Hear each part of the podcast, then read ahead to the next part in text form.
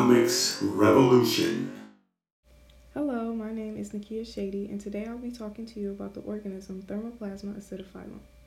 Thermoplasma acidophilum is a thermoacidophilic archaeon. It is classified as being in the archaea domain due to its membrane lipid composition, evolutionary ribosomal RNA, and conserved proteins. Thermoplasma acidophilum is also in the subgroup Eukaryota, and it's in the strain Thermoplasma acidophilum DSM 1728. From here on out, I will just call it Thermoplasma as a short name. This organism was first discovered when it was isolated from self heated coal refuse piles. It was isolated by a man named Darling along with his colleagues in the late 1960s at a Fairtuck mine in southwestern Indiana in a pH environment of 1.96. They believe it represented a prokaryotic organism, but noticed that unlike other bacteria cells, it lacked a rigid cell wall and was only separated by a double membrane. The size of the genome was first discovered by Rupp et al. using a shotgun primer walking method. They used PCR amplifications and primer walking strategies to fill in the missing gaps. Rupp and his coworkers discovered that the genome of thermoplasma was 1,564,905 base pairs.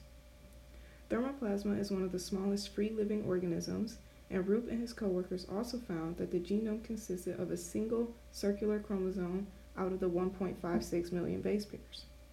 There were no plasmids detected by biochemical or DNA sequencing methods. They also found that the thermoplasma genome contained 1,509 open reading frames and one third had homologs present in all three domains of life. The thermoplasma is a typical archaeon with a fairly large protein complement of bacterial origin. By conservative search methods, they were able to match 620 domains of 537 open reading frames to proteins of known structure. They discovered that thermoplasma had 1,478 protein genes and 45 RNA genes. The proteins they found included degradation pathway proteins, putative proteins, chaperone proteins, and others. While doing my research, there were some findings I came across that I thought were interesting and worth noting, and I will discuss three of them. First, Rupp et al. found their evidence to indicate that there had been much lateral gene transfer between thermoplasma and another organism called Sulfolobus solfataricus, a distinct crenarchaeon inhabiting the same environment. At least 252 open reading frames, which is 17%, including protein degradation pathways and various transport proteins, resembled the Sulfolobus proteins most closely. This first piece of evidence is interesting because it leads to an idea that organisms who live together can swap genes at higher frequencies. Thermoplasma can respire anaerobically using sulfur, but no sulfur respiratory genes similar to those of other archaeon were found. Instead, bacteria like sulfur reducing proteins were identified and appear to res- be responsible for sulfur metabolism. Not all of the species that were found to share similarities with thermoplasma were completely annotated at the time this article was published, so it would be interesting to see the similarities between this organism and others if those sequences were up to date now.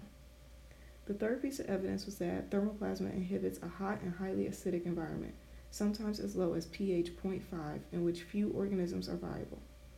It has adapted to scavenging nutrients from the decomposition of organisms killed by the extreme acidity and requires yeast bacteria or meat extract when grown in culture. This information is important and useful because it can give insight into how other organisms similar to thermoplasma can live in such environments while still missing some of the cell structure that other thermophilics have. The key point is that the proteins in this organism can tell us a lot about how it functions in these environments. Thermoplasma acidophilum is an organism that can give us insight into how an organism in the same environment can transfer DNA to each other, and it could serve as a lab tool to study how different organisms similar to this one can live in extreme habitats, which makes it worth understanding.